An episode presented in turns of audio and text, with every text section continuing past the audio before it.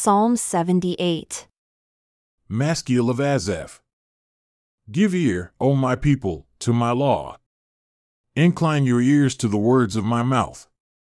I will open my mouth in a parable.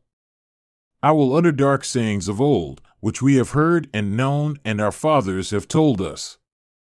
We will not hide them from their children, showing to the generation to come the praises of the Lord, and his strength, and his wonderful works that he has done. For he established a testimony in Jacob and appointed a law in Israel, which he commanded our fathers that they should make them known to their children, that the generation to come might know them, even the children who should be born, who should arise and declare them to their children. That they might set their hope in God, and not forget the works of God, but keep his commandments, and might not be as their fathers, a stubborn and rebellious generation, a generation that set not their heart aright, and whose spirit was not steadfast with God. The children of Ephraim, being armed and carrying bows, turned back in the day of battle.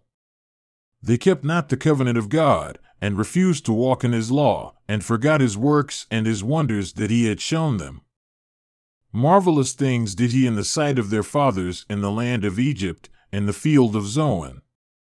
He divided the sea and caused them to pass through, and he made the waters to stand as a heap. In the daytime also he led them with a cloud, and all the night with a light of fire. He cleaved the rocks in the wilderness and gave them drink as out of the great depths. He brought streams also out of the rock and caused waters to run down like rivers. And they sinned yet more against him by provoking the Most High in the wilderness. And they tested God in their heart by asking food for their lust. Yea, they spoke against God. They said, Can God furnish a table in the wilderness? Behold, he smote the rock that the waters gushed out and the streams overflowed. Can he give bread also? Can he provide flesh for his people? Therefore, the Lord heard this and was angry. So a fire was kindled against Jacob, and anger also came up against Israel because they believed not in God and trusted not in his salvation, though he had commanded the clouds from above, and opened the doors of heaven, and had rained down manna upon them to eat, and had given them of the grain of heaven. Man did eat angels' food. He sent them food in abundance. He caused an east wind to blow in the heaven, and by his power he brought in a south wind. He rained flesh also upon them as dust, and feathered fowls like the sand of the sea. And he let it fall in the midst of their camp, round about their habitations. So they did eat and were well filled. For he gave them their own desire. They were not estranged from their lust. But while their food was yet in their mouths, the wrath of God came upon them and slew the fattest of them and smote down the chosen men of Israel. For all this, they sinned still and believed not for his wondrous works. Therefore, their days did he consume in vanity and their years in trouble. When he slew them, then they sought him, and they returned and inquired early after God, and they remembered that God was their rock and the high God their Redeemer. Nevertheless, they did flatter him with their mouth, and they lied unto him with their tongues. For their heart was not right with him, neither were they steadfast in his covenant. But he, being full of compassion, forgave their iniquity and destroyed them not. Yea, many a time he turned his anger away, and did not stir up all his wrath, for he remembered that they were but flesh, a wind that passes away and comes not again. How oft did they provoke him in the wilderness and grieve him in the desert? Yea, they turned back and tested God and limited the Holy One of Israel. They remembered not his hand nor the day when he delivered them from the enemy, how he had wrought his signs in Egypt and his wonders in the field of Zoan, and had turned their rivers into blood and their waters, that they could not drink. He set diverse sorts of flies among them which devoured them, and frogs which destroyed them. He gave also their increase unto the caterpillar, and their labor unto the locust. He destroyed their vines with hail, and their sycamore trees with frost. He gave up their cattle also to the hail, and their flocks to hot thunderbolts.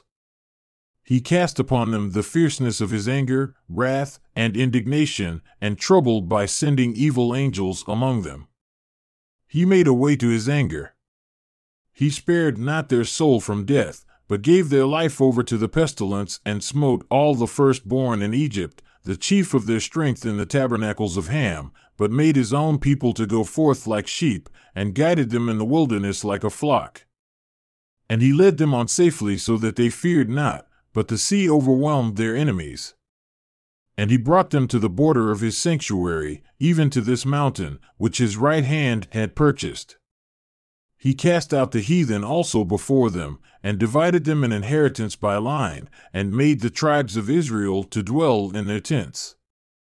Yet they tested and provoked the Most High God, and kept not his testimonies, but turned back and dealt unfaithfully like their fathers.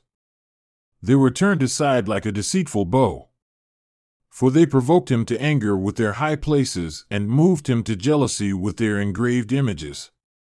When God heard this, he was angry, and greatly abhorred Israel, so that he forsook the tabernacle of Shiloh, the tent which he placed among men, and delivered his strength into captivity and his glory into the enemy's hand. He gave his people over also unto the sword, and was angry with his inheritance. The fire consumed their young men, and their maidens were not given to marriage. Their priests fell by the sword, and their widows made no lamentation.